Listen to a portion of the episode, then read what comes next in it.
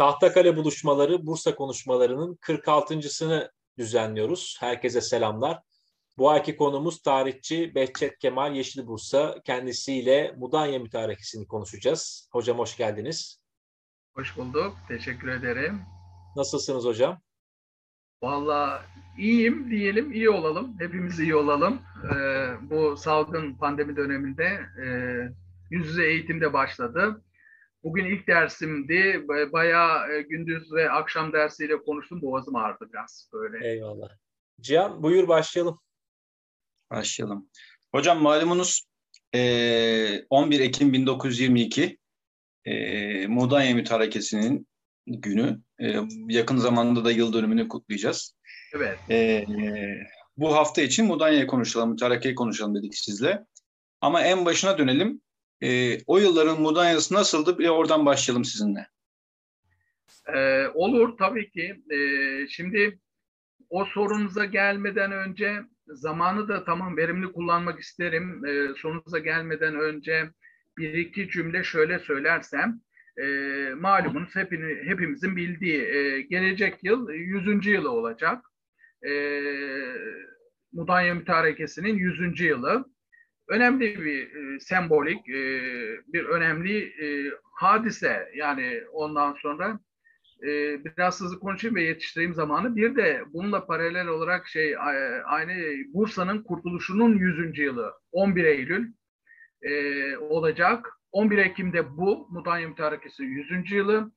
E, arada e, şey söyleyeyim benim doğum tarihim 11 Eylül onu da hemen belirteyim. Parantez açıp kapıp.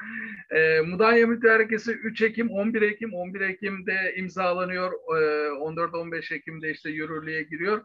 Biz e, Samet hocamla konuşurken hep e, bir aşağı yukarı bir yıldır bana benimle söylüyor, sohbet ediyoruz, şey yapıyoruz.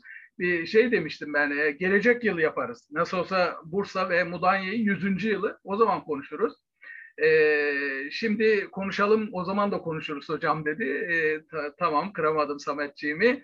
E, dilimizin döndüğünce anlatayım. Yani ben e, şöyle söyleyeyim Bursa'ya 2014'te geldim Uludağ Üniversitesi. Ondan önce aslen Bursalıyım. Ta içinden, göbenden, yerlisinden, e, Dürdane köyünden aslımız.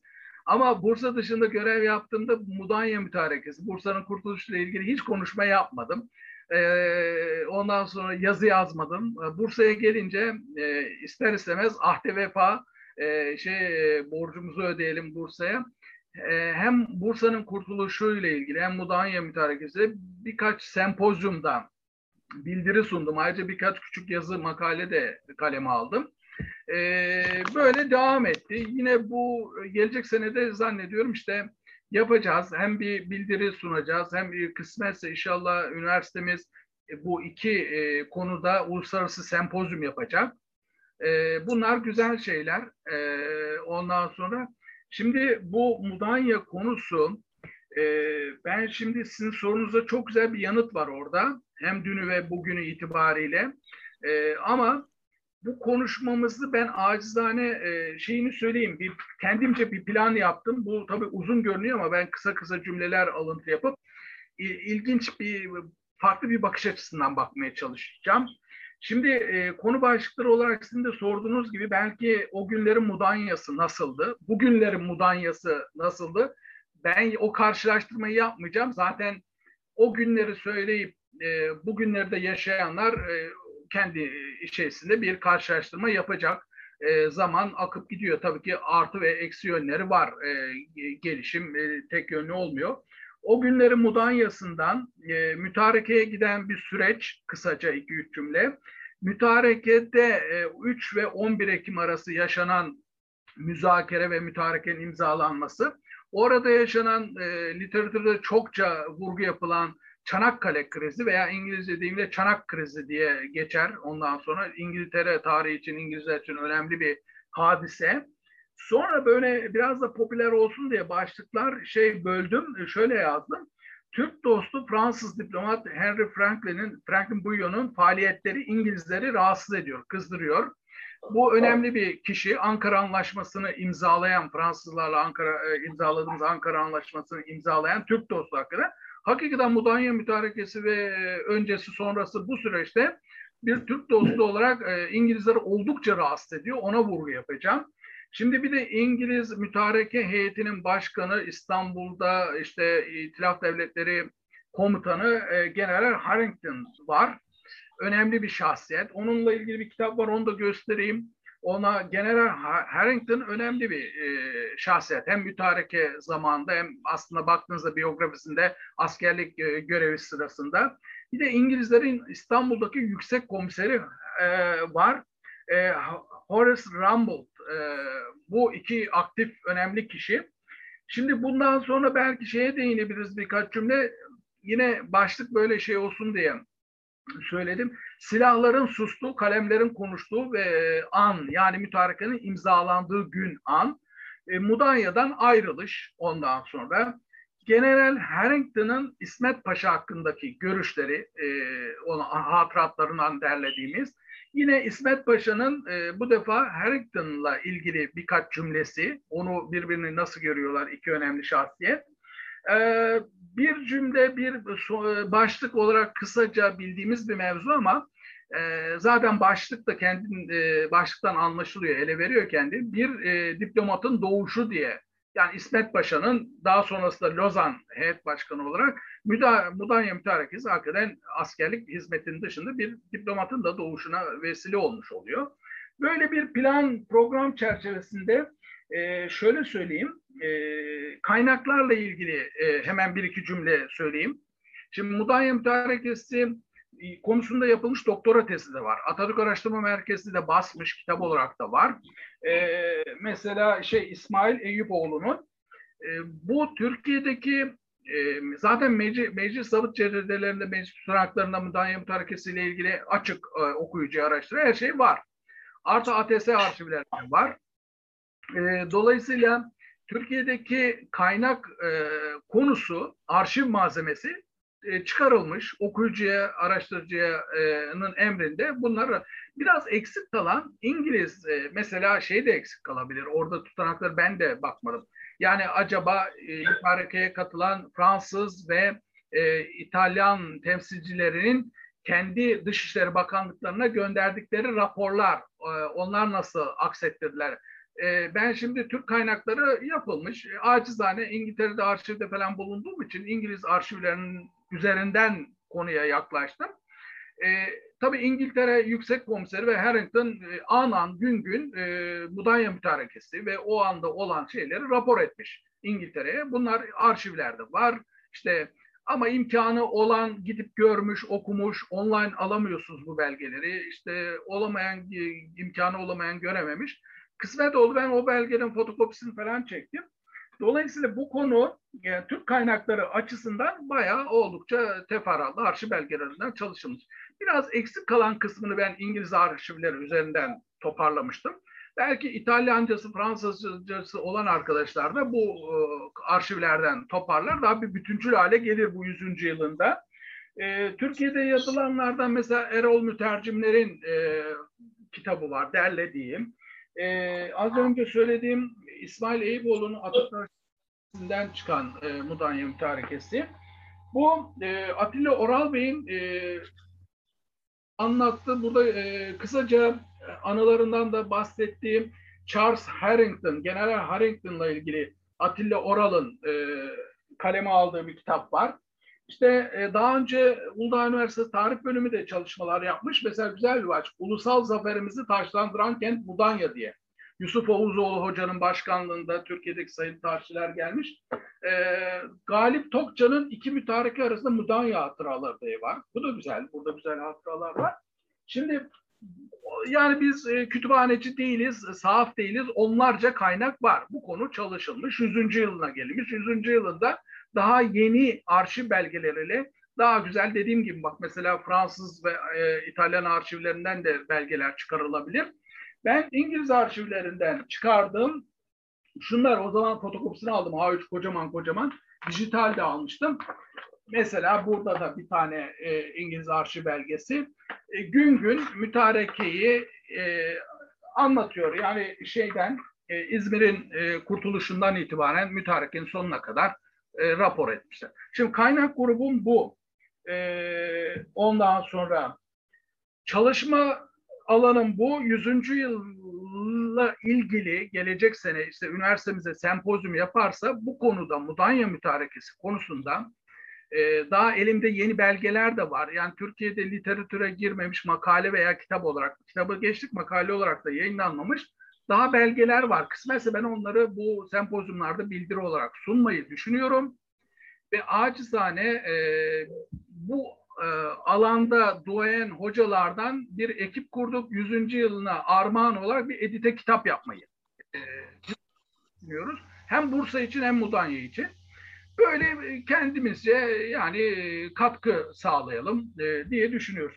Şimdi Mudanya'la ilgili şu ifade güzel. O yüzden ben yazdım. E, şöyle bir girizgah da yazdım genel bilinen konulardan. E, ondan sonra da işte o günün Mudanyası ve bugünün Mudanyası diye e, e, Ernest Hemingway'in cümlelerinden girdim. Çünkü o o zaman gazeteciymiş ve mütarekeyi yerinde izlemiş.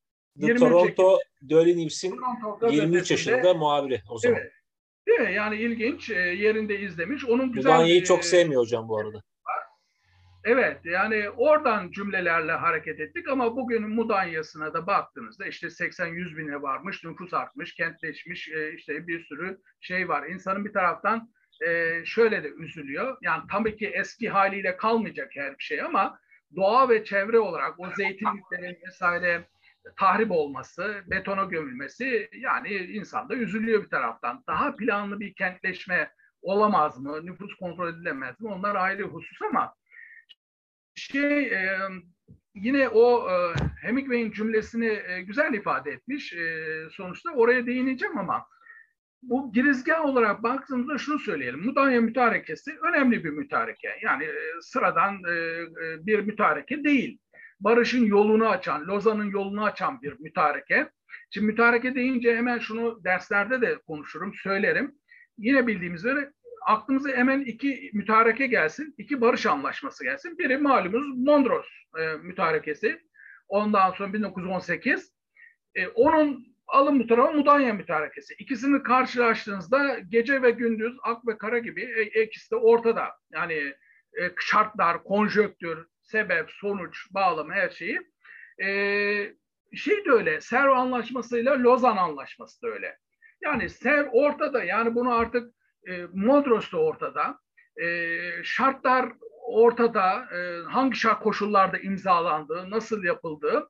Yani birini birine tercih etmek veya birini ötelemek, birini ön plana çıkarmak böyle yani hiç akademik şeye uymayan tuhaf şeylerle de e, medyada orada burada karşılaşıyoruz. E, yani Mondros mütarekesi de çok ağır bir mütareke. Serv Anlaşması da çok ağır bir anlaşma. E şimdi e, bunları görmezden gelip de Lozan'a hezimet demek yani e, çok e, ayıptır en hafif şeyle veya Mondro, Mudanya mütarekesine işte laf söylemek e, tabii ki eksiklikler var. Yani her istediğini müzakere, uluslararası diplomaside adı üstünde müzakere yapıyorsun. E, Lozan'da öyle. Bir uzlaşma metni ortaya çıkıyor. Her istediğini alamıyorsun, yapamıyorsun. Uluslararası ilişkiler öyle. Dün de öyleydi, bugün de böyle. Bugün uluslararası ilişkilere baktığımızda ülkelerin her şeyi e, alabiliyoruz mu ama değil. Şöyle söyleyeyim. E, bir bu e, iki mütareke ve iki e, barış anlaşmasını bir e, gerçekçi, gerçek bağlamda bir düşün değerlendirmek lazım. Bir de şuna vurgu yapayım. Bunlar çok suistimal edildiği için medyada işte akademisyen e, veya başka kişiler tarafından söylüyorum e, tarih bir bütün. Ben bütüncül bakarım. Yani şey olarak e, şey yapmamak lazım, ötelememek lazım. E, şuradan bir cümlede söyleyeyim. Bizde hep şunu denir. E, ya biz sahada kazanıyoruz ama masada kaybediyoruz. Yani bu genel klişe bir laf olmuş. E, do, bir tarafta şey öyle yani ikisi de önemli şöyle önemli. Yani sahada ka, e, kazanamadınca kazanamayınca zaten hiçbir şey olmuyor. Önemli olan yani bu uygulamalı eğitim, teorik eğitim gibi. Sahada kazanacaksın. Yani bize Modanya mütarekesini ve Lozan'ı masada da kazandıran bu ikisini sahadaki kazanımdır. Sakarya'dır, büyük taarruzdur. Yani o İzmir'in e, alınması, o milli mücadelenin başarıya ulaşması bunlar e, sonuçtur. Yani Mudanya ve Lozan bunlar olacak mıdır? Hayır. Yani sahada kazanmışızdır. Elimiz güçlüdür. e, ve karşımızdaki blok e, ser yırtılıp çöpe atılmıştır. Karşıdaki blok yenildiğini kabul etmiştir ve mütareke istemiştir bizden e, 23 Eylül'de. Yani göndermiştir, nota gönderir, mütareke ve ardından barış anlaşması istemiştir. Bu bir gerçekliktir. Başını da çeken İngilizlerdir, İtilaf devletleridir. Yani biz sahada kazandık ve e, Müdanya Mütarekesi Lozan'la masada da kazandık. Yani elimizi iyi oynadık, e, iyi e, diplomasi yaptık, iyi istişare yaptık. Her gün Ankara ile İsmet Paşa telgraflaştı. E, iyi bir kurgu yapıldı, iyi bir ekip çalışması. Yani bunu böyle bir, kendimizi de çok da ezmeyelim bazı şeylerde. Yani kazanımlarımızda şey yapalım, zaferlerimizi, e, kazanımlarımızı. Hem sahada kazandık. Biz e, geçen de işte Sakarya'nın 100. yılıydı. Gelecek sene Büyük Taarruz'un 100. yılı. Yani e, inanılmaz önemli bir olay Sakarya. Yani hayat memat meselesi biliyorsunuz hep anlatıyoruz. İşte 1683'lerden itibaren Medcezir olayı gibi oraya kadar gitmişiz. 1071'de girmişiz. E, Viyana'da durmuşuz. Lord George öyle diyor zaten. Sizi rollback yapacağız. E, padişah fermanları gibi hani böyle açılıyorsun ama sonra da düreceğiz defterinizi. Geldiğiniz yere Orta Asya'ya göndereceğiz diyor adam. George fanatik Türk düşmanı. Ondan sonra ilginç bir siyasi kariyeri var. Ee, Viyana'dan sonra gele gele son durduğumuz nokta Sakarya. Yani Sakarya düştüğünde nerede gideceğimiz tartışıldığı bir nokta. Bir milletin kader anı. Ee, bir onu söyleyeyim. Bunu ondan sonra onun moraliyle büyük taarruz ve onda 22'de 100. yüzyıl olacak. Bunlar önemli hadiseler ve sonuçta Batı kabul ediyor ve Mudanya mütarekesine işte 23 Eylül 1922'de e, davet gönderiyor. E, Peki hocam mütarekenin bu Mudanya mütarekesinin önemi neydi? Yani mesela Bursa Mudanya'da Türkiye ne kazandı? Şimdi e, şu onu aynen oraya geliyordum sen söyleyeceğim. Şimdi Muda e, o Emik Bey'in lafına da iki cümle diyeceğim ama yani bir tarafta Mondros var, bir tarafta Ser var, bir tarafta Mudanya mütarekesi, e, Mondros'la hani bir şey bir şeyle karşılaştırmak lazım anlayabilmek için. Şimdi Mudanya mütarekesi Mondros'la karşılaştıracağım. Mondros bir yıkılış, e, teslimiyet, yıkılışın e, kaybedişin belgesi. Mudanya e, bir kazanım e, belgesi, barışın barışın önünü açan bir belge. E, ikisi çok taban tabana e, zıt şeyle. Aynı Ser ve e, Lozan'da öyle. Şimdi Mudanya mütarekesi e, bir önemi de mesela Batılıların şunu Hemingway de o, onu diyor zaten o cümleyi de okuyacağım. Ee, Batılılar ki yani hani tarihte şey denir e, kibirli İngiliz e, diplomasi kibirli İngiliz yani geliyor Mudanya'ya kadar milli mücadele e, iyi yapanların Kemalistlerin ayağına geliyor ve Hemingway de onu vurguluyor. Batı doğudan e, şey istemeye geldi e, ondan sonra diye hmm, e, yenilgisini kabul etti, geldi, barış istemeye geldi. E, hep Batı'nın üstünlüğü vardı Viyana'dan beri. Hep Osmanlı'yı hasta adam görüyordu. E, Ser vardı, hasta adam vardı. E, son 10 yıl savaşlarla geçmişti. Bizim için Birinci Dünya Savaşı 18'de bitmedi, 22'de bitti. 10 yıllık harbin sonucunda Müdanya mütarekesi bir doğu sorununu çözmüş oldu. Çöpe atmış oldu. Servi çöpe atmış oldu. Mondros'u tarafa çöpe atmış oldu. Batılıların o kibirli şeyini kırmış, ayağına kadar getirmiş e, ve Mudanya Mütarekesi ve sonrasında Lozan'ı yapmış bir e, süreç, olay. E, bunu söyleyeyim. Şimdi e, mu, Bursa, Mudanya'ya şöyle geleyim. Yapılacak iki yer var İstanbul'un dışında. Ya İzmit e, ya Mudanya e, deniz ulaşımıyla o zaman çok popüler deniz ulaşımı yapılıyor. İstanbul'dan gemilerle geleceksin ya İzmit'e ya Mudanya'ya. Ve e, bu teklif edildiğinde ya İzmit ya Mudanya, Mustafa Kemal Mudanya'da olsun ve e, heyet başkanı da İsmet Paşa diye 29 Eylül'de gönderiyor cevabını karşı tarafa. Ve Mudanya o günde bugün de e, bakarsanız Bursa'nın hakikaten e, dışa açılan kapısı, limanı, Eskiden Gemlik böyle değildi bu halde. Daha sonra Gemlik bu halde bir liman gibi bir açılan deniz kapımız da oldu Gemlik. Ee, ama e, o dönemin tarihten e, şey gelen önemli kapı Bursa'nın kapısı E, bir de demir yoluyla da Bursa'ya bağlanmış. E, limanı, her şeyin e, dışa açılan penceresi e, Mudanya. Ta e, eski hani bu buzcular ailesi ve buz taşınıyor ya İstanbul'a, Uludağ'dan. Buzlar getiriliyor Mudanya'ya gemilerle İstanbul'a saraya gidiyor. Yani böyle bir liman. E, Cafer Hoca da bizim Mudanya gümrüğünü e, kitap olarak yazmıştı. E, önemli bir merkez e, Mudanya. Şimdi buradan buraya kabul ediliyor. Mudanya'ya geliyor. E, limanı var iyi kötü. Gemiler yanaşıyor. Mudanya mütarekesi orada e, bir ev, e, konak diyelim o da müsait. Yer, mekan, her şey e, yerine uygun düşüyor ve orada Mudanya mütarekesi 3 Ekim'de toplanıyor. 3 Ekim'de İstanbul'dan gemilerle, harp gemileriyle temsilciler geliyor ve orada başlıyor.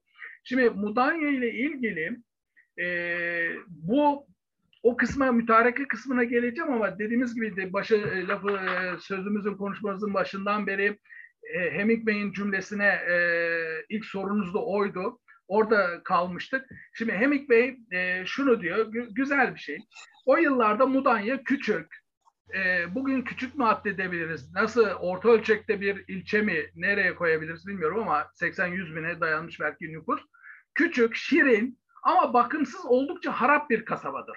Yani 1922'lerin Mudanya'sı.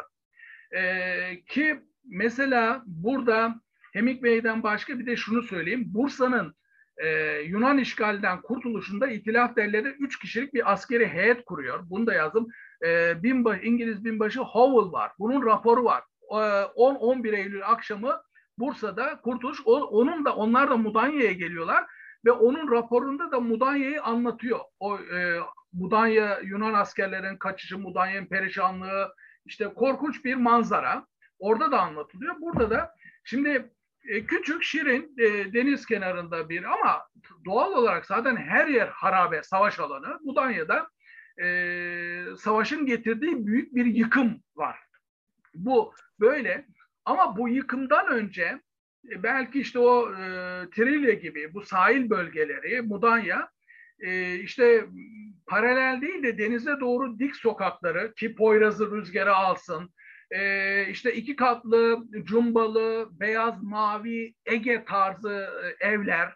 Hoş bir e, kasaba aslında. Ama bu savaşın getirdiği yıkım, bakımsızlık perişan bir halde. Hemingway de bunu vurguluyor. İşte e, tozlu yollar, e, Marmara kıyısında sıcak, toz toprak içinde eciş büçüş yollu ikinci sınıf kıyı, kıyı kasabası Mudanya. Batı ile Doğu karşı karşıya geldiler. E, İsmet Paşa ile görüşecek müttefik generallerini taşıyan İngiliz sancak gemisi Iron Duke'ün kül rengi öldürücü kulelerine rağmen Batılılar buraya barış dilenmeye geliyordu. Güzel bir ifade. Adam edebiyatçı sonuçta yazmış. Yani düşünsenize bugünkü savaş gemileri o günkü dreadnoughtları yani her biri kendi savaş donanma gemisiyle geliyor. İşte Iron Duke gibi. Ee, ve bunu e, güzel ifade etmiş. Batılılar buraya barış dilenmeye geliyordu. Yoksa barış istemeye ya da şartlarını dikte ettirmeye değil. Yani bu da güzel bir ifade. Ee, şu da var, hiç kimse Batı'nın doğudan barış dilenmeye geldiğini kabul etmese bilen ki bu kibir, e, İngiliz kibiri, Batı kibiri, hiç kimse bunu kabul etmese bilen gerçek buydu ama. De facto gerçek buydu. E, ayağımıza kadar geldiler ve Mudanya mütarekesinde barış bir anlamda barış diyordu. Ardından Lozan gelecek çünkü. Yine de konferansın anlamını değiştirecekti. ifade edilmese de bu görüşmeler Avrupa'nın Asya üzerindeki egemenliğinin sonunu getiriyordu. Yani hasta adam paradigmasını, sev paradigmasının hepsinin bir anlamda sonunu getiriyordu. E, Mudanya'yı zaten Lozan'la bütünleşik olarak düşünmek lazım. Doğru ifade. Şimdi dediğimiz gibi bunu 23 Ekim 1922'de Toronto Daily Star'da yayınlıyor. E, doğal olarak kendi ifade ve şey tarzı biraz böyle ön yargısı da var açıkçası Türklere karşı. Yok değil. Biraz kaleme aldığı böyle e, şey e, noktada kaleme alıyor. Ama bir gerçekliği de e, ifade ediyor. Şimdi e, biraz böyle çok uzun geniş girizgah gibi oldu ama yani kısaca Mudanya'nın Hemingway'in e, anlatımıyla, diliyle vurguladık. Bugünkü Mudanya'yı biliyoruz. E, birçok şeyi söyledik aslında işte önemli bir liman kenti. Bursa'nın açılan e, dışa açılan e, alanı, limanı. E, buradan belki şeye e, devam edebiliriz. E, Mudanya mütarekesine iki cümleyle üç beyce nasıl gelindi? Yani Mudanya mütarekesine giden süreç burada kastettiğimiz yani milli mücadele sürecinde bilhassa Sakarya Savaşı sonrası e, ve Büyük Taarruz sonrası İzmir'in kurtuluşu akabinde müdahale Batılılar nihayetinde biliyorsunuz 23 Eylül 1922'de Türkiye'ye e, teklif ediyorlar, NATO veriyorlar. Yani e, barış anlaşmasına e, davet ediyorlar. Aslında Lozan barış anlaşmasına davettir ama barış anlaşmasına gidilmeden önce savaşın durması, mütareke, ateşkes olması lazım. Ateşkes hattının belirlenmesi lazım. Bunun için de askeri e, heyetlerin çünkü bir askeri olaydır. Bu da burada tartışılıyor. İlginç bir olay. Mütareke sonuçta savaşı sonlandıran, Yunanistan'la olan savaşı sonlandıran mütareke ateşkes hattını belirlemeye çalışılan temel amacı bu. Bir askeri müzakere. Ama şimdi buna da İngilizler raporlarda herkes şey yapıyor. Bu askeri mütareke, askeri mahiyetini aşıp siyasi bir mahiyet de alıyor. Nasıl alıyor? Doğu Trakya'nın yani bizim Edirne ve Trakya dediğimiz Doğu Trakya'nın e, bu mütarekede gündeme gelmesi ve hakikaten bir kurşun atılmadan bu mütarekede bir barış anlaşmasının konusu olacak konu mütarekede gündeme geliyor ve bu İngilizler buna e, yanaşmak istemiyorlar, kabul etmek istemiyorlar. Ama bu askeri e, nitelikte olan mütarekeye, savaş hattını belirlemek isteyen e, mütarekeye mesela siyasi boyut kazanıyor ve bir kurşun atılmadan diyeyim en önemli kazanç Mudanya mütarekesinin Doğu Trakya'yı yoksa Doğu Trakya'yı nasıl alacağız biz? Yani insanlar böyle konuşuyor, öğrencilerle falan da konuşuyoruz. Sanki otoban var, elini kolunu sallayan, hani İstanbul'da 3-5 köprü var, Çanakkale'de köprü var. Hemen Anadolu'dan, Çanakkale'den, İstanbul'dan e, Trakya'ya geçiyoruz, alıyoruz gibi. Ee, böyle bir şey yok. Yani zaten Boğazlar ve Çanakkale bütün kriz de oradan çıkıyor. Ee, İzmir sonrası İzmir alındı. Tamam. İzmir sonrası Türk askeri nereye gidecek? Boğazlara, Boğazlarda itilaf devletleri var. İngiliz, Fransız, Çanakkale ve e, İzmir'den Çanakkale bölgesi öncelikle hedef. Öbür tarafta da İzmit üzerinden İstanbul'a yürüyen bir kol e, kolumuz var. İki taraftan Boğazlara, İstanbul'a yürüyen Türk ordusu var. Şimdi buradan İngilizler, itilaf devletleri panikliyor. İşin özü bu. Ee, İzmir alınmış. Ee, Türk ordusunun önünü kesmek. Yani Türk ordusu e, Çanakkale'yi alsa işte buradan da işte ta Osmanlıların ilk Çanakkale e, 1300'lerde hani e, Süleyman e, Paşa mıydı e, Gelibolu'ya geçmesi gibi. Şimdi geçeceksiniz orada önünüzde e, İngilizler, İtilaf devletleri var. Her ne kadar Fransızlar ve İtalyanlar İngilizleri desteklemese de ve Anadolu kıyısındaki birliklerini Gelibolu Yarımadası'na çekmiş olsalar da ama belirli bir sayıda bir İngiliz var ve arada Yunanlılar çıktı. Doğrudan İngilizlerle savaş durumuna geliyorsunuz. Şimdi bunu biz de istemiyoruz açıkçası. Kazanımlarımızı kaybetmek e, tehlikesi var. İngilizler de istemiyor. Te- müthiş bir tedirginlik var. Çünkü Fransız müttefikleri Fransız ve İtalyanlar yardım sözü vermediği gibi birliklerini Gelibolu Yarımadası'na çekiyorlar. İngilizler yapayalnız kalıyor Türk ordusu karşısında ve İngiltere dominyonlarından, sömürgelerinden yardım istediğinde Avustralya vesaire e, Kanada hiçbiri de yardım e, vermiyor. Balkan ülkeleri de vermiyor.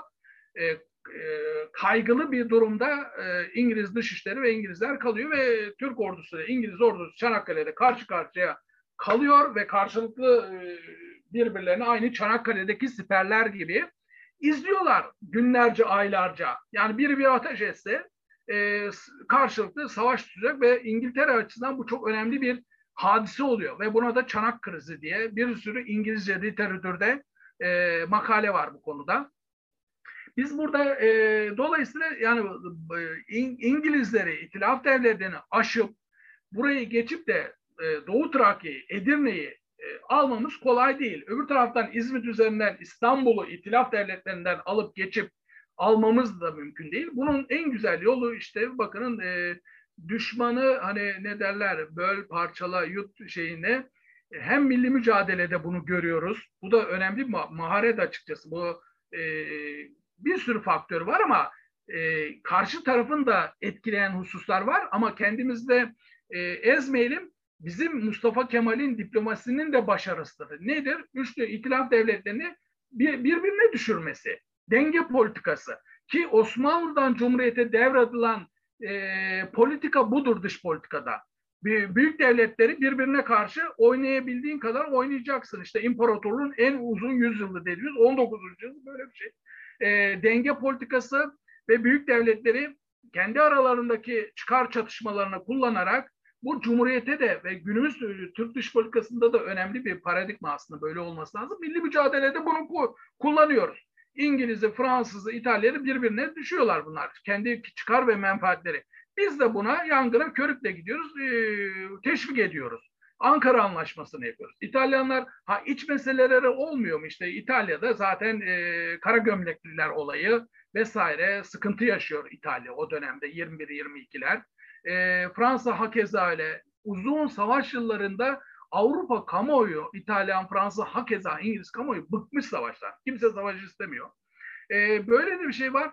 Bunu e, diplomasi masasında da görüyoruz. Sağda milli mücadelede bu uç itilaf devletlerinin kendi arasında nizaya tutuşmasını Mudanya mütarekesinde de çok yalın, açık bir şekilde görüyoruz. Çanakkale krizinde, e, işte dediğim gibi az önce Çanakkale krizinde e, İtalyanlar ve Fransızlar İngilizlere asla e, Kemalistlerle çatışmayacaklarını ve askerlerini e, Anadolu'dan işte Gelibolu kısmına çekiyorlar. İngilizler yalnız kalıyor. İngilizler bunlardan tabii ki asla hoşnut değil. Fransız ve İtalyanlara müthiş kızıyorlar.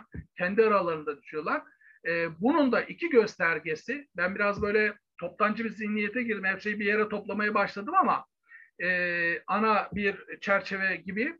Bunun bir tanesi bir e, işte 23 20-23 Eylül e, arasında Paris'teki toplantı, üç itilaf devletinin bu Türkiye'ye işte barış anlaşması konusunda ilk ultimatonu ver. Ultimaton dediğimiz gelin müza müzakere edelim. Yani yanlış anlamışsın bizi tehdit eden bir ultimaton da değil.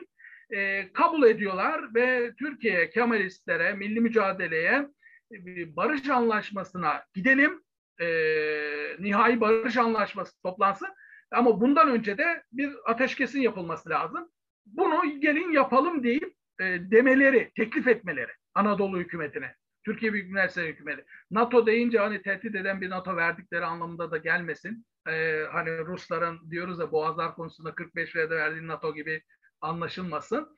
Şimdi 20-23 Eylül'de Paris'te toplanıyorlar. Kavga, dövüş, kavga, dövüş. İnanılmaz burada bir anekdot var. O kısmı hemen e, paylaşayım. Tam 23'ünde. E, hoş, e, güzel bir şey bunlar e, kavga dövüş tarzı bir, bir metin ortaya çıkıyor. Bunu Türkiye'ye teklif ediyorlar. Bir burada ayrılıkları bir uzlaşma nihayetinde sağlıyorlar ama bir de mütarekenin tam ortasında 6-7 Ekim 6-7 Ekim'de e, mütareke e, ara verildiğinde anlaşma e, sağlanma sorun çıktığında Lord Curzon Londra'dan Palampandraz acilen gece yarısı Paris'e gidiyor. Fransa Başbakanı ve İtalyanları işte bir masaya oturup tekrar konsensus, uzlaşma sağlamaya. Çünkü mütarekede açıkça Fransa ve e, İtalya Türk tezini savunuyorlar, destekliyorlar. Korkunç bir şey bu İngiltere için. Ve hakikaten de Lord Curzon gece yarısı kalkıyor. Gecenin 11'inde Paris'e ulaşıyor ve e, Fransız Bayan Poincaré'yi e, yatağından kaldırıyor. İlk müzakereyle konuşmaları yapıyorlar ikili falan. Şimdi burada e, çok uzun olmadan hemen şunu söyleyeyim. Kısa hızlıca belki e, geçerim. E, bu e, şeyde e, 23 Eylül'de e, şey vardı. E, Londra'daki toplantıda biraz böyle aslında bir sürü anekdot da anlatı da hazırladım. Onlara vurgu yapacağım ama daha oraya gelene kadar uzun uzun konuşuyoruz. Şimdi 20-23 Eylül'de bu görüşmelerde bu İtalyan e, diplomatının e, Kont Forza'nın hatıratlarından aldım bunu. Orada yazıyor Lord Curzon'un durumu. Şimdi görüşmelerde Fransız Başbakanı Lord Curzon'u bayağı azarlıyor. Yani İngilizler çünkü Doğu Trakya'yı vermek istemiyorlar. Edirne'yi, Doğu Trakya'yı, Meriç Nehri'nin sınır kabul etmek istemiyorlar. Buradan Yunanlılar çekilse bile İtilaf devletlerinin ta barış anlaşması bitene kadar çekilmemesini istiyorlar. Yani en önemlisi İngilizler için e, Çanakkale ve İstanbul Boğazı'ndan çekilmek istemiyorlar. Barış anlaşması bitene kadar. Fiilen burada işgallerini sürdürmek istiyorlar ve kendileri de buraya bir isim koyuyorlar. Şimdi şöyle ifade edeyim. Ee, bu 20-23 Eylül Paris görüşmelerinde e, Lord Curzon'un düştüğü durumu e, ifade etmek istemiştim. Burada e, tamamını okumayayım. E, İtalyan temsilcisinin hatıralarında var. Lord Curzon toplam e, Fransız Başbakanı bayağı toplantıda ağır e, yükleniyor e, Lord Curzon'a. Koskoca Britanya'nın Dışişleri Bakanı e, toplantıya ara veriliyor, salona çıkıyor. E, ondan sonra cebinden bir e, kanyak şişesi çıkarıyor, e, içiyor. Ondan sonra dert yanıyor e, İtalyan temsilciye. Bugüne kadar hiç kimse e, bana böyle muamele yapmadı diyor. E, ve e, bir anda ağlamaya başlıyor. İtalyan e, temsilci Forza diyor ki yani çok şaşırdım. Te, çocuk gibi teselli etmek zorunda kaldım. E, siz koskoca Britanya'nın işte Dışişleri Bakansınız diyor. Biraz pop popladım, övdüm diyor. Teselli ettim. Sonra yarım saat sonra da diyor Fransız Başkanı, Başbakanı dışarıya çıktı, özür diledi, tatlıya bağlandı, tekrar toplantıya devam edildi diye e, bir Lord Curzon'la ilgili böyle bir şey. Biyografisinde de zaten Lord Curzon deyince bize daha geliyor ama bir de insanların çocuksu yönü var biyografilerinde çok duygusal oldu ve çocuk gibi çok ağladığı, sulu gözlü olduğu ifade ediyor belgelerde Lord Curzon'la ilgili. Şimdi e, deminden beri söyledim mütarekeye nasıl gelindi. E, tekrar birer cümleyle söyleyeceğim. Şimdi e, 1922 yılına geldiğimizde e, 20 22 20 26 Mart'ta İtilaf Devletleri toplantı yapıyor. E, Mart 22'de e, Türkiye'ye e, barış teklifi e, de sunuyorlar. Amaçları şu, yani Sakarya'da büyük bir yenilgi var. İşler kötüye gidiyor. Yunanlılar daha Anadolu'dayken acaba Kemalistleri milli mücadeleyi barış masasına oturtturabilir miyiz? Anadolu'dan çıkmama. Tabii ki bu Mart'ta teklif edilen şeyi biz kabul etmiyoruz. Ee, ondan sonra e, iki tane e, heyet gönderiyoruz Avrupa'ya nabzını tutmak için. Biri Yusuf Kemal Bey, daha sonra da e, Fethi Bey Avrupa turuna çıkıyor. Batılıların fikrini öğrenmek için. E, bu süreç e, Mayıs, Haziran, işte Temmuz'a doğru devam ediyor bu seyahatler ve Batı'nın nabzını tutma, bilgi toplama, yerinde görme. E, e, Yusuf Bey'in ve Fethi Bey'in şeyleri. Bu arada biz büyük taarruza hazırlanıyoruz ve Ağustos'ta büyük taarruz başlayınca sahada yine kazanınca ve ardından İzmir'in e, tekrar alınmasıyla birlikte ki İzmir'e doğru yürününce artık bozgun başlayıp Yunan e, geri çekilmeye başladığında yine İngilizler biliyorsunuz e, devreye giriyor ki Yunanlılar istiyor. Bir bildiğim kadarıyla 4 Eylül bir de 7 Eylül'de e, Türk tarafına e, ateşkes e, teklif ediliyor. Artık ok yaydan çıkmıştır. Mustafa Kemal bunu kabul etmiyor tabii ki. 9 Eylül İzmir'in kurtuluşu ve e, dediğim gibi İzmir'de Türk e, alındıktan sonra Türk birlikleri İzmir'de durmuyor. Yani hedef nedir? İşte Çanakkale'dir bu taraftan. Öbür taraftan da İzmit üzerinden e, İstanbul'dur. E, bu olunca araya e, Türk birliklerini durdurmak için az önce bahsettiğim 20-23 Eylül'de Paris'te toplanıp işte e, mütareke teklifinde bulunuluyor. Şimdi e, bu arada dediğim gibi işte 20 Eylül'den veya İzmir'in e, İzmir'in alınmasından itibaren yani e, bu mütarekeye hatta mütareke imzalana kadar o süreçte 11 Ekim'e kadar Türk kuvvetleri Çanakkale ve e, İzmir'e e, İngiliz kuvvetlerine sürekli taciz ediyorlar ve bundan Hayrettin çok rahatsız oluyor. E, Çanakkale'de yeteri kadar birlikleri yok. E, Türk kuvvetleri daha e, zinde ve daha deneyimli. İngilizlerin yeteri kadar kuvveti de yok. Çanakkale'de de yok. İstanbul önlerinde de yok. Mesela İzmit'te diyor ki Harrington 50 bin Türk askeri var. Bunlar İzmit'ten işte e, Üsküdar'a doğru geliyor. Çamlıca Üsküdar'a doğru. Ben burada nasıl savunma yapabilirim? Şunu diyor. Ben birliklerimi geri çekeceğim. Bir savunma hattı oluşturacağım. Çamlıca, Üsküdar e, bu hatta e, ondan sonra. Niye bunu hesaplıyor? İstanbul Boğazı'ndaki İngiliz gemilerin top atışı menziline göre hesaplıyor. E, ben diyor kara kuvvetlerini koruyabilmem için e, Boğaz'daki İngiliz gemilerin top atışını e, hesaplayarak böyle bir geri çekilme hattı oluş, oluşturuyor. E, ve sürekli de ama Mustafa Kemal'e İnönü'ye şey yapıyor. Türk kuvvetleri e, çizdiğimiz sınır, tarafsız bölge dediğimiz askerden alınan bölgeye girmesin. Ama biz de diyoruz ki böyle bir şey yok. Bu kendi kendine uydurduğunuz bir şey. Ondan sonra bu Çanakkale'de ve İzmit bölgesinde Harrington çok tedirgin oluyor. İngilizler çok tedirgin oluyor. İşte e, as, askerleri de az. O yüzden Fransız ve İtalyanlardan asker istiyorlar. Onlar vermiyor. Artı sömürgelerinden istiyorlar. Onlar da vermeyince hepten tedirgin oluyorlar. Bunu söyleyeyim. E, bu süreç yani mütareke imzalanana kadar Türk kuvvetleriyle İngiliz kuvvetleri arasındaki karşılıklı taciz, her an savaşa dönüşülebilecek durum devam ediyor. Ama bu savaşı da önleyen hakikaten yiğidi öldür hakkını yeme diyelim. E, bir taraftan yanlış anlaşılmasın sözüm. Harrington'ın e, devlet adamlığı bahsettiği sağduyusu e, bu İngiliz savaşını önlüyor ve mütarekenin de başarıya ulaşmasına neden olan e, Harrington'ın yapıcı tutumu açıkçası. Çünkü Harrington'a İngiliz hükümeti iki defa e, yetki veriyor. Yani Türk birlikleri geldiğinde ateş aç yani İngiliz kabinesi Türk e, İngiliz savaşını göze almış. Türk kuvvetleri tarafsız bölgeye girdiğinde bu yetkiyi veriyorlar Harrington'a. Cebinde o yetki var hükümetin savaş açma yetkisi. E, Türk kuvvetleri taciz ettiğinde girdiğinde İzmit bölgesinde ve e, e, Erenköy, Çanakkale bölgesinde e, ateş açabilirsin. Bu demektir Türk-İngiliz savaşı. Harrington bu yetkiyi kullanmıyor. Çok ilginç. Yani hükümetin verdiği bu kendisine verdiği yetkiyi kullanmıyor. Böylelikle bir tekrar tam barışa giden süreçte bir Türk-İngiliz savaşından kaçınılmış oluyor. Bu önemli bir nokta bu kısmı. Peki Şimdi, hocam e, Mudanya'ya ha, efendim pardon. Bursa'ya, Mudanya'ya ve mütareke binasına gelirsek masada kimler var ve ne konuşuluyor hocam?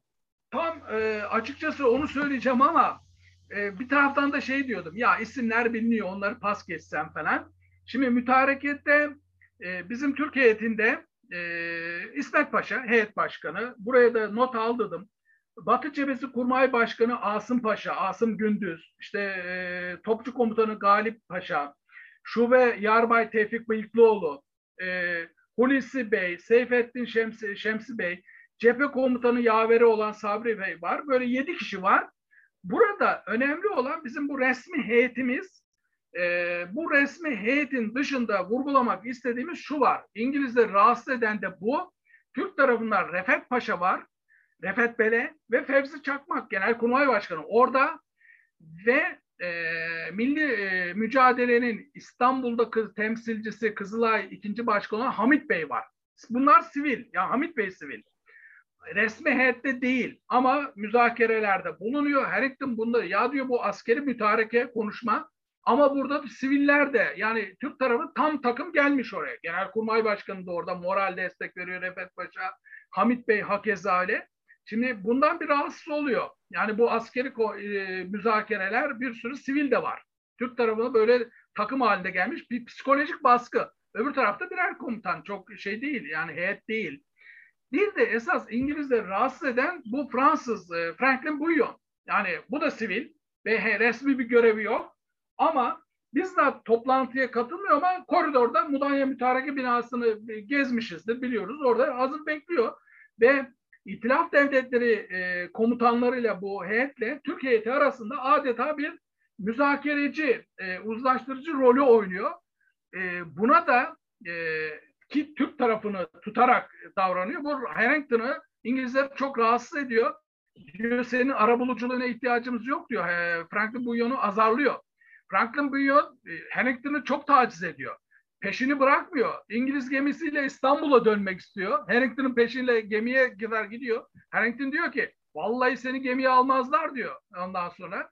Yani çok fena irite oluyorlar Franklin Bouillon'da.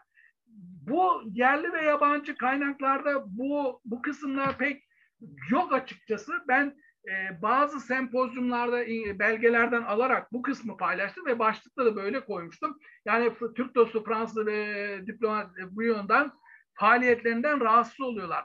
E, orijinal e, kısım bunlar. Bunları bir iki cümleyle paylaşmak isterim. Şimdi burada Lord Curzon e, yani az önce şunu söyleyeyim. Franklin Bouillon e, İzmir'e geliyor 28 Eylül'de. Mustafa Kemal'le görüşüyor ve bu e, Batılıların 23 e, Eylül'deki notosunu e, izah ediyor. Yani bunu Franklin Bouillon, Mustafa Kemal'in yakın dostu Mustafa Kemal'i e, yumuşatmak ve anlaşmaya razı etmek için bir öncü gibi gönderiyorlar Franklin Bouillon. İzmir'e geliyor 28 Eylül'de. Mustafa Kemal'le görüşüyor. Daha sonra 1 Ekim'de İstanbul'a geliyor. İtilaf devletleri yüksek komiserleriyle toplantı yapıyor, konuşuyor ve orada onlar ilginç. Orada konuşmada İngilizler ifrit oluyor açıkçası. Şimdi diyor o 1 Ekim'deki İstanbul'daki toplantıda İzmir'de yarım düzüne Anadolu'yu yöneten adamla buluştuğunu ve onların İstanbul'a ve Çanakkale'ye yürümeye kararlı olduklarını, 150 bin asker olduğunu ve onların arkasında 150 bin daha olduğunu ve bütün bunların arkasında da 200 milyonluk Müslüman dünyasının olduğunu söylüyor yüksek komiserlere. Müthiş moral bozuyor. Ayrıca Franklin Bouillon diyor ki e, bu da böyle belki rencide edici ama o söyleyeyim. Yunanlar hakkında da ağır ithamlarda bulunuyor ve diyor ki hiç kimsenin bir Yunan generalinin yüzünü görmediğini, sadece onların arkasını gördüğünü, e, büyük taarruz ve sonrasında kaçışını e, alaycı, kinayeci bir şekilde söylüyor. Şimdi 4 Ekim'de Lord Curzon'a İstanbul'daki yüksek komiser e, bir belge geçiyor. Diyor ki Franklin Bouillon'un Mustafa Kemal'in yakın arkadaşı olduğunu söylüyor. İngiliz ve Fransız çıkarlarına ters hareket ettiğini, barış yapmaya çok istekli olduğunu, Kemalistlere İngiltere ve Fransa'nın verebileceklerinden daha fazlasını verebileceklerini, Fransa'nın Mudanya'da misaki milli ve hatta kapitülasyonların kaldırılmasını destekleyeceğini, İngiltere'nin Kemalistlere Kemalistlerle bir savaşa girmek için isteksiz ve hatta yetersiz olduğunu, İngiltere'nin yönetimi altındaki Müslümanların tepkisinden çekindiğini, İngiliz hükümetinin ve korktuğunu, ayrıca Fransa'ya ticari çıkar sağlandığında Fransa'nın İngiltere üzerinde baskı yapabileceğini, bunları Franklin Bouillon, Mudanya Mütarekesi ve İstanbul'da her yerde konuşuyor açık açık ve bu e, İngilizler çok rahatsız ediyor. Ve bunu rapor ediyorlar Lord Curzon'a, İngiliz dışlarına ve Rumble şunu söylüyor beklenmedik yerde ortaya çıkan Franklin Bouillon e, aslında konferans salonunda hazır bulunmamasına rağmen müttefik general ile Türkler arası ara buluculuk yapma görevini e, üstlenmeye yeltendi. Bu mühim şahsiyet, böyle tırnak içinde ünlemle koymuş, bu mühim şahsiyet kendini Türk davasına adamış gibi görünüyor ve onun bu davranışı müttefik general için bir utanç kaynağıydı. Çünkü hiç şüphe yok ki onun bu tutumu müttefiklerin imtiyaz verme konusunda bulundukları noktadan daha ileri gidebilecekleri konusunda Türkleri cesaretlendirmişti diyor. Ondan sonra e, bu toplantılarda e, Fransız e, İtalyan temsilcilerinin ısrarla söyledikleri bir cümle var. Bu İngilizleri yine çıldırtan, e, Harris Rumble'ı çıldırtan bir cümle oluyor. Fransız ve İtalyanlar diyor ki bu toplantıda hem İstanbul'daki hem Müdanya mütarekesinde Türklerin öz saygısına, onuruna saldırmaktan kaçının diye sürekli bunu söylüyorlar. Ee, Harris Rumbold da diyor ki müttefiklerin, müttefik ülkelerin de kendi öz saygıları olduğu unutulmamalıdır diye res çekiyor Fransız ve İtalyan temsilcileri ve toplantıyı terk ediyor. Kendi aralarında müthiş böyle bir mücadele, tartışmalar yaşanıyor. Frank General Harrington da Franklin Bouillon için şunu söylüyor. İngilizce'de söyleyeyim. E, as a perfect curse diyor. Yani mükemmel bir baş belası veya mükemmel bir lanet adam diye e, her General Harrington tanımlıyor Franklin Bouillon'u. O kadar ifrit oluyorlar. Bunlar hep belgelerde var. Şimdi e, İsmet Paşa'mızın durumu nasıl peki hocam? Mütareke sırasında. Onu Tavrı... da söyleyeyim. İsmet Paşa gayet iyi, gayet rahat. e, ona e, gelecektim. Yani Harrington'ın dedim ya İsmet Paşa'yı nasıl görüyor, tarif ediyor. O kısma vurgu yapacağım. E, zaten şunu da paylaşayım. Belki oraya vurgu yapayım. Zamanında siz bana hatırlatın tabii ki. Şimdi Harrington ve Rumbold'un zor anları diye başladığımda yine bu anekdotlardan e, alıntı yaparak e, birkaç şey yaptım. Şimdi mesela burada İsmet Paşa ile de ilgili gözlemler var ondan sonra. Şimdi diyor ki Rambold, Türkler ta başından itibaren mütarekede müttefik generalleri politik konuları tartışmak için kandırmaya çalıştılar. Yani işte Doğu Trakya gibi dedik. Bu sadece bir ateşkes hattının tespitinin ötesine geçen bir mütareke haline geldi. Türkler sürekli e, tuzağa çekme, itilaf generallere tuzağa çekme, siyasi konulara çekmeye çalıştı. Kısa bir süre sonra tek bir hususta bile taviz vermeye niyetleri yoktu. Yani İsmet Paşa'nın, Türkiye heyetinin taviz vermeye niyeti yok. Hakikaten vermiyor, dayatıyorlar. Taviz veren İngiltere oluyor açıkçası. İsmet Paşa'nın bunu böyle yazıyorlar. Burada lütfen yanlış anlaşılmasın. Ee, işte çok bazen tiye de alınıyorlar. Ee, burada da belgelerde yani İsmet Paşa hakikaten e, zor, kulağa zor işiten bir insan. Ve topçu subayı ömrü e, bu e, mecralarda geçen insanın doğal olarak e, duyma yetisinde de bir e, sıkıntı doğaldır. Ama biz Türk siyasetinde e, yani maalesef çok kötü e, şeyler yapıyoruz, söylemlerde bulunuyoruz. Burada mütarekede diyor ki İsmet Paşa'nın e, biraz ağır işitmesi veya işine geldiğini işitiyordu, işine gelmediğini işitmiyordu. Bu diplomaside bunu çok iyi Lozan'da içinde söylerler. İsmet Paşa bu durumunu, özelliğini aslında çok iyi kullanıyordu diplomaside diye. İşine geldiğini işitiyor aslında işine gelmediğinde işitmiyor diye belgelerde de buna da varmış. Bazı problemlere neden oldu ağır işitmesi ve konferans ilerledikçe İsmet Paşa adeta o küçük adam devleşti ve daha biraz da şey tabirle konu adeta cüre, cüretkarlaştı diyor. İsmet Paşa çok rahat. Yani heyeti zaten e, kabul ediyor mütareke binasının kapısında ev sahibi olarak hemen e, ki İngilizler General Harrington acayip kibirli e, zannediyor ki e, toplantının başkanı olacak. Ama yine e, İsmet Paşa buna hiç fırsat vermiyor. Hemen hepsine hoş geldinin herkese tak tak tak tak yerlerini gösteriyor. Oturtuyor ve İngiliz General İsmet Paşa'nın sağ yanında General Harrington bundan e, yüzü ekşiyor. Çok rahatsız oluyor mesela. E, bu, bu pratikliği var. Toplan, toplantı ilerledikçe zaman e, İsmet Paşa'nın e, milli mücadele e, meclis hükümetinin ve bizim lehi, e, lehimize çalışıyor. E, İtilaf devletlerinin aleyhine çalışıyor süreç. Sürekli gerilen ve gerildikçe hata yapan e, İngilizler oluyor. Zaten şey Fransız ve İtalyanlar için hiçbir sorun yok. Onlar sadece e, boş boş oturuyorlar açıkçası bir yerde ve Türk tezini de destekliyorlar. Bir tek sıkıntı bu toplantılarda 9 Ekim, 6-7 Ekim e, Paris'te görüşme yapıldı dedim ya. Bu görüşmede e, Lord Curzon İngiltere işte e, tekrar birlikte hareket edelim diye İngiltere, Fransa ve İtalya'yı sıkıştırıyor ve ister istemez yani Fransa ve e, İtalya'da kerhen e, Mudanya Harekesi'nde işte 9 Ekim sonrası 10-11 Ekim'de e, İngiltere'yi destekler, e, tekrar tavır değiştiriyorlar. Yani Türk tezinden biraz ayrı e, İngiliz tezini destekler mahiyette bir tavır takınıyorlar. E, bu tabii ki Türkleri biraz e, düşündürüyor falan ama bu bir diplomatik bir hareket olduğunu biliyorlar. Çok da üzerlerine alınmıyorlar. E, bunu söyleyeyim. Şunu söylüyor Rumble ve Harrington. Mudanya bir kahvehane ile birleşmiş pazar ortamına benziyordu. Mudanya mütarekesi bina. Şu anda binanın etrafı temizlenmiş bomboş tek bina görünüyor ama o gün etrafı dolu. Kahvehaneler dolu. Mütareke oluyor. Bütün halk orada. Ondan sonra ve bundan çok rahatsız oluyorlar. Diyor ki işte kahvehane e, ile birleşmiş pazar ortamındaydı diyor. Etraf, Harrington diyor ki etraf çay bahçeleri, kahvehanelerle doluydu. Herkes dışarıda gürültülü konuşuyordu. İçeride müzakere yapmanın imkanı yoktu diyor. Bundan çok rahatsız oluyor. Mütareke uzadıkça General Harrington çok geriliyor ve bir an önce şu mütareke bitsin, imzalayalım ve birliklerimin başına döneyim diye bunu e, Londra'ya telgraf çekiyor defalarca. Ve İsmet Paşa ile ilgili şunu söylüyor az önce e, dediğim cümleye. İsmet Paşa işine geldiğini duyuyordu, işine gelmediğini duymuyordu ve bazen de topu taça atmak için, zaman kazanmak için hemen hemen her konuda aa bu çok önemli bakın deyip bunu Ankara'ya sormam lazım diyordu ve bu da bizi e, çok rahatsız ediyordu diyor Harrington. Çok sinir oluyorduk. Tam bir mesafe kat ediyoruz, görüşme yapacağız.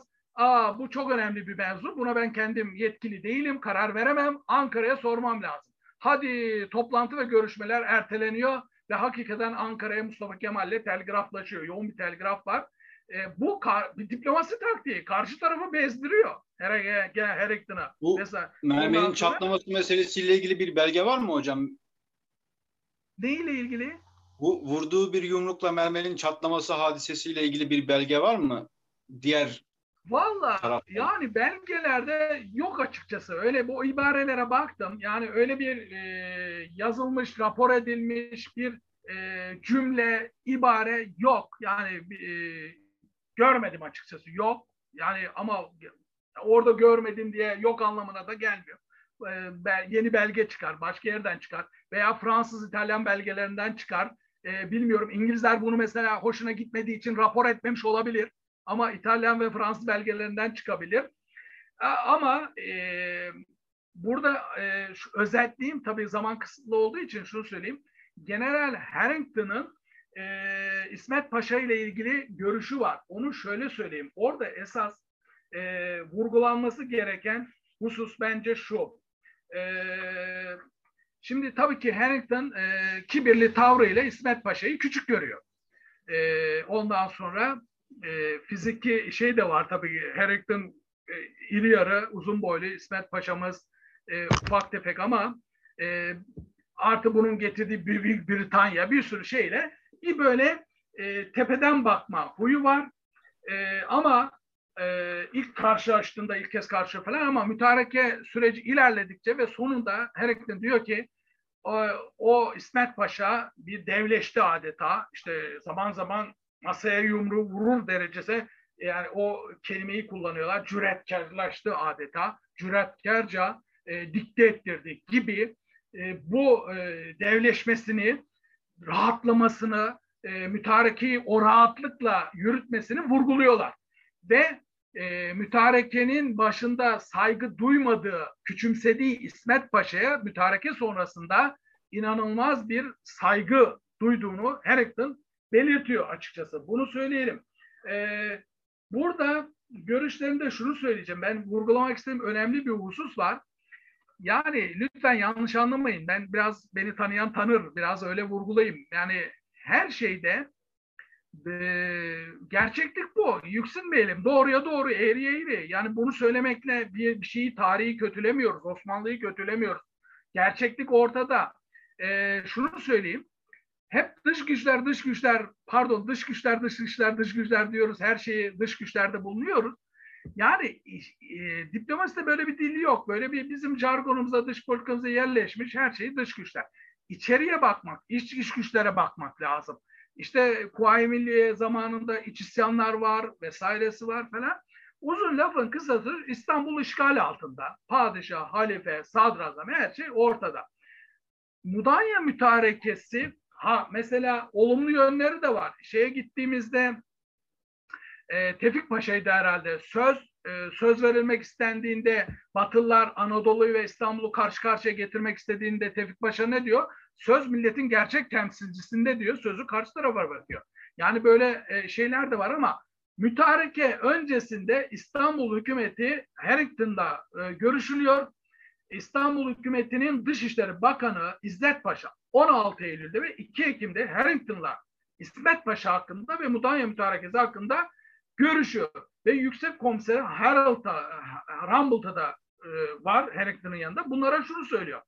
16 Eylül'de İzzet, İzzet Paşa İngiltere'nin derhal ateşkes sağlamasını sağlamasını yoksa Mustafa Kemal'in İzmir'den sonra ikinci hedefinin İstanbul olacağını söylüyor ve Mustafa Kemal'in durdurulmasını istiyor. Yine 2 Ekim'de Rambol'da diyor ki İzzet Paşa, İsmet Paşa tırnak içinde aynen yazı deneyimsiz olduğunu, duyma sorunu, ben duyma sorunu desem sağır diye yazıyorlar.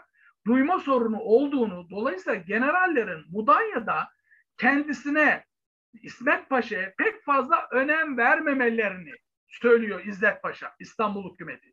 Yani generaller de Mudanya'ya geldiğinde İsmet Paşa'ya bu gözle bakıyorlar. Ee, işte fiziki e, ağır işitmesini işte vesaire. Ama o İsmet Paşa işte Harrington'ın dediği gibi belgelerde, hatırat da değil belgelerde İsmet Paşa'yı tanıdıkça o de, gözünde devleşiyor ve çok güzel e, ifadelerde bulunuyor. E, ve şeyde İsmet Paşa'da hatıralarında General Harrington'la ilgili e, cümleleri var. Orada e, kısa bir alıntı, güzel bir kısmını söyleyeyim. Öyle hoş. Şimdi konferansta gergin hava hakim oldu. Evet yani ikinci günden itibaren konferans koptu. Neredeyse ta 9-10 Ekim'e kadar. E, gergin bir ortam. E, ben diyor itiraz ettikçe, direndikçe İngiliz e, temsilci Harrington İngiltere'nin kuvvetinden bahsediyor. E, nazik bir suretle tehdit edası almaya başladı. İngiltere'nin bu kadar donanması var, bu kadar hava kuvvetleri var demeye sıra, e, başladı diyor sıralamaya Harrington. Ama müzakereler bittikten sonra Harrington ile ayrılmamız çok samimi oldu diyor. Lozan'a giderken İsmet Paşa İstanbul'dan geçiyor ve İstanbul'da Harrington'ı ziyaret ediyor. Orada güzel bir ifade var. Bana İstanbul'un idaresindeki güçlüklerden bahsetti Harrington. İstanbul'u istiyorsunuz ama İstanbul'un idaresi çok güçtür dedi. Güldüm. General Harrington'a aman generale bu bizim memleketimiz. Bunun nasıl idare edileceğini elbette biz biliriz. E, biz biliriz dedim. Aramızda böyle bir latife de yaşandı diyor General Harrington'la. Bir başlık Hocam, az önce İsmet Paşa'yı da sordunuz. E, bir diplomatın doğuşu. Yani bu başlık zaten kendini ele veriyor. Mudanya mütarekesi. E, şurada da alıntı yaptım. Tabii ki e, İsmet Paşa'nın da İnönü Savaşları olsun, da başka olaylarda rakipleri var, sevmeyenleri var. Ama Mustafa Kemal İnönü Savaşları sonrasında da Kütahya Eskişehir Savaşı'na sonuna kadar İsmet Paşa'nın arkasında yanında durmuş ondan sonra ve İsmet Paşa'ya 20 Mayıs 1917'de Mustafa Kemal'in verdiği bir sicil var. O sicilde okumayayım hepsini.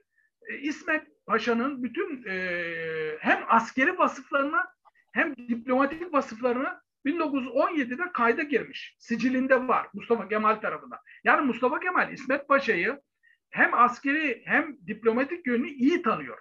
Dolayısıyla Mudanya'ya e, heyet başkanı olarak seçmesi bir tesadüf değil ve Lozan'da da Mudanya'da da rüştünü ispat eden bir İsmet Paşa'nın otomatik olarak Lozan'a gidecek heyetin başkanı olduğunu yani ortaya çıkıyor zaten.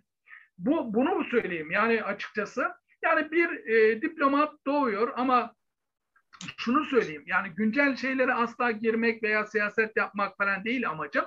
Ama yapan sonuna kadar yapıyor, hoş olmuyor, tarihi bölüyorlar, parçalıyorlar e, kişileri. İsmet Paşa da biliyorsunuz günlük siyasette de her gün gündeme geliyor. Çeşitli vesilelerle. İşte ya e, ağız işitmesinden dalga geçiliyor veya başka şey yapılıyor. İşte İnönü Savaşları üzerinden, e, Mudanya, Lozan üzerinden bir sürü ya böyle olmadığını bilelim. Yani e, İsmet Paşa iyi bir asker, iyi bir diplomat. E, yani yiğidi öldür hakkını yeme.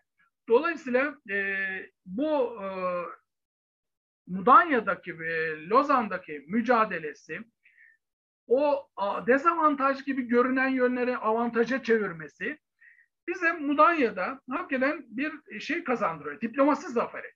E, Lozan'da da öyle. Bunlar e, hakikaten uluslararası bir masa al, affedersiniz ama al gülüm ver gülüm. Yani her şeyi aldığın anlamı yok. Bir dip, diplomasi bu. E, Lozan'da da e, her şeyi aldık diye bir iddiamız yok. Alamadığımız, başaramadığımız bir sürü nokta var. Ama olayın bardağın dolu tarafını görmüyoruz, boş tarafını görüyoruz ve bunu da kişiler üzerinden şey yapıyoruz. E, dolayısıyla Cumhuriyet tarihinde e, önemli bir kişi. Siyasi hayatını, siyasi e, daha sonraki Cumhurbaşkanlığı sonrası siyasi hayat falan bizi karıştırmıyoruz, ilgilendirmiyoruz ama Hocam, devlet ki... adamlarına, büyüklerine ya biraz saygılı olmakta fayda var diye söyleyeyim. Yani günlük siyaseti alet etmemek lazım. Buyurun. Güzel bir mütareke fotoğrafı çektik tüm fotoğraf şey tüm taraflarıyla. Ee, şey bir son soru olarak toparlamak adına e, milli mücadele için Mudanya neye ve nereye tekabül ediyor? Valla şimdi e, şey diyeyim, Mudanya mütarekesi bir Mondros mütarekesi değil. E, bir zaferin üzerine, e, sahadaki zaferin üzerine diplomatik bir zafer. E, Lozan'ın kapısını açan e, bir e, diplomatik zafer. Milli mücadeleyi taşlandıran bir mütareke. E, bir ka, ka, kazanım, yani e, Mondros gibi bir kaybediş değil, bir kazanım bir diplomatik zafer, barış anlaşmasına giden evet Lozan'ın kapısını açan e, Mudanya Mütarekesi, e, milli mücadelenin sahada kazanımının diplomaside masada tescil ettirilmesi ki büyük itilaf devletlerine yani Büyük Britanya'ya ve Mudanya'ya kadar Büyük Britanya'nın e, İstanbul'daki e, itilaf devletlerinin işgal komutanı olan General Harrington ve Fransız ve Çetemse Mudanya'ya e, Kemalistler dediğimiz Milli Türkiye, Türkiye Büyük Millet Meclisi hükümetin temsilcilerinin ayağına gelip Hemingway'in de dediği gibi barış istemeye gelmesi e, önemli bir hadise. Milli mücadeleyi taşlandıran, sonlandıran önemli bir kısmı tabii ki Türk-Yunan Savaşı ön planda görünüyor ama Türk-Yunan Savaşı'nı görünen perdede sonlandıran, her ne olursa olsun savaşı sonlandıran bir mütareke, ee, onun ötesinde hani bizde diyorlar ya ya e, emperyalistlerle savaşmadık. Kıytırık bir Yunanistan'la savaştık. Bu böyle değil. Bu hamasiyet. Arkasında Mudanya'da masada Yunanlılar yok. Mudanya'da İngilizler var, Fransızlar var, İtilaf devletleri var. Bu zaten e, başlı başına bir gerçeklik. Dolayısıyla bal gibi emperyalistlerle mücadele var e, işte üzerine güneş batmayan imparatorluk dediğimiz Britanya ve e, Fransa ve İtalyanlar e, hem Müdanya'da hem Lozan'da belirli bir uzlaşı, konsensus geliş var. Ve şurada şunu söyleyeyim, e, mütareke ile hani bugün daha çok kullandığımız kelime ateşkes diyoruz ama aslında e, etimolojik olarak mütareke ile ateşkes arasında da fark var. Mütareke az önce dediğim gibi barışın yolunu açan bir özelliği var. Ee, işte Lozan'ın kapısını açan, barışa giden yolu açan bir anlamı var. Ve siyasi mahiyeti de var mütarekenin. Hakeza işte Doğu Trakya'nın mütareke dediğimiz askeri bir e, toplantıda e, elde edilmiş olması bir kurşun atılmadan. Ateşkes tam askeri yani bir çizgi çizdin savaşa sadece e, enerji toplamak için belirli bir süre, belirli bir zaman diliminde ara vermek için çizilen bir hat. Mesela örneklendireyim Çanakkale'de ara ara e, ateşkes yapılıyordu kuvvetler arasında. İki tarafın işte e, ölülerini toplaması, alması, ikmallerini yapması insani sebeplerden dolayı bu bir ateşkes. İki günlük ateşkes ilan ediyor. İki gün sonra tekrar savaşa başlıyordu. Mütareke ile ateşkesi de böyle ayırmamız lazım. E, te, etimolojik ve termo işi olarak. Yani Mudanya mütarekesi bu anlamda kolay değil gerçekten. E, bu bilen bizatihi önemli. Edirne, Meriç Nehri sınır ve Edirne'nin banliyosu dediğimiz iki İngilizler vermek istemiyor. Kara ağacı e, da bize bırakmış olması ve Doğu Trakya'nın bir kurşun atılmadan 15 gün içinde Yunanlılar terk edilmesini, terk etmesini dikte ettirmesi, sağlaması ve Yunanlılar çekildikten sonra 15 gün sonra da bir ay içinde İtilaf devletlerinin e, Doğu Trakya'yı Türk kuvvetlerine bırakmasını kabul ettirmesi. Çünkü İtilaf devletleri şunu diyordu. Tamam Yunanlar 15 gün içinde çekilsin ama onların boşaltıya İtilaf devletleri askerleri olacak ve bu da nihai barış anlaşması imzalana kadar biz buradan çıkmayacağız diyorlar İngilizler. Ve bunu da Mudanya dikte ettirmiştir İngilizlere ve 15 gün sonra Yunanlar çekildikten sonra bir ay içinde de en son 25 Kasım'da da Edirne Türk endüstriye bırakılmıştır. Bu önemli. Bir cümlede şunu söyleyeyim. Burada bak çok e, temkinliler, dikkatliler. E, oraya geçecek asker sayısı bizim müzakere konusu oluyor. Problem oluyor. 8 bin jandarma kuvvetiyle anlaşılıyor. İşte e, Harrington diyor ki 7500 olsun. İsmet Paşa 500 daha olsun diyor. 8, 8000 jandarma kuvveti. Ama İngilizler e, General Harrington Londra ve İstanbul'da şey Türk kuvvetlerinin asla ve asla belirli bir sayının e, üzerinde Trakya'ya geçirilmemesi gerektiğini, bu Türklere güven olmayacağını bir nüve teşkil ederek işte bugün bir birlik dediklerini yarın bir ordu haline dönüştürürler. Bunu İngiliz belgeleri yazıyor ondan sonra. Bu onlara güven olmaz. Bırakın Doğu Trakya'yı, Batı Trakya'da elinizden gider diyor Yunanlılara. Yunanlılar halen şu havada. Venizelos, Londra falan geziyor. Venizelos diyor ki Churchill'e veya diğerlerine bize kuvvet verin. Biz diyor tekrar Doğu Trakya'yı tutarız elimizde. Yani e, Lord Curzon ve diğer azarlıyorlar Venizelos'u. Ya sen ne diyorsun? Dünyadan haberin yok, sağdan haberin yok. Yani böyle de bir durum var. Diyor ki bırak Doğu Trakya'yı. Eğer Türklere e, bir fırsat verirse e, bir askeri sınırlama yapılmasa orada bir ordu kurar sizin diyor Batı Trakya'da elinizden gider diye İngilizlerin Venizelos'a da söylediği var ve askeri kuvvet sayısında ısrarla e, dayatıyorlar. Yani e, belirli bir sayıdanın üzerinde ve jandarma birliği dışında Trakya'ya asker geçirilmemesi konusunda bu gözlem rahatsız olmaları tespitleri de bu yönünde var. E, Valla yani 100. yılında gelecek sene işte sempozyumlarda, kitaplarda bu e, daha çok irdelenecektir, konuşulacaktır. Daha birçok kişi belki e, hem Türk arşivlerini ki e, her şey ortada çalışılmış. Benim az önce vurgu yaptım belki çünkü benim bildiğim kadarıyla e, yok. E, Fransız mutlaka ve İtalyan ve Fransız arşivlerine girip onların İstanbul'daki yüksek komiserlerinin Buyon'un, General Pelé'nin, e, Mudanya'daki heyetlerinin kendi büyük e, dış işlerine, hükümetlerine gönderdiği İtalyan ve Fransız belgelerine de bakmak lazım. Şimdiden genç araştırmacılara bu yönden de bir tüyo vermiş olayım. Yani 100. yılında Mudanya daha çok güzel eserler, sempozyumlarla ortaya çıkar. Valla kusura bakmayın. Yani böyle biraz oldu mu olmadı mı bilmiyorum nasıl gitti. E, nasıl Teşekkür oldu. ederiz hocam. E, çok konu Güzel var. bir müzakere, müzakere, fotoğrafı çektik. Güzel oldu. Ee, teşekkür ederim. Yani biraz heyecanlı konuştum. Daldan dala hopladım. Belki e, akışa pek uyamadım. Sorularınıza tam yanıt verdim veremedim bilmiyorum. E, kusura bakmayın. Estağfurullah. Estağfurullah.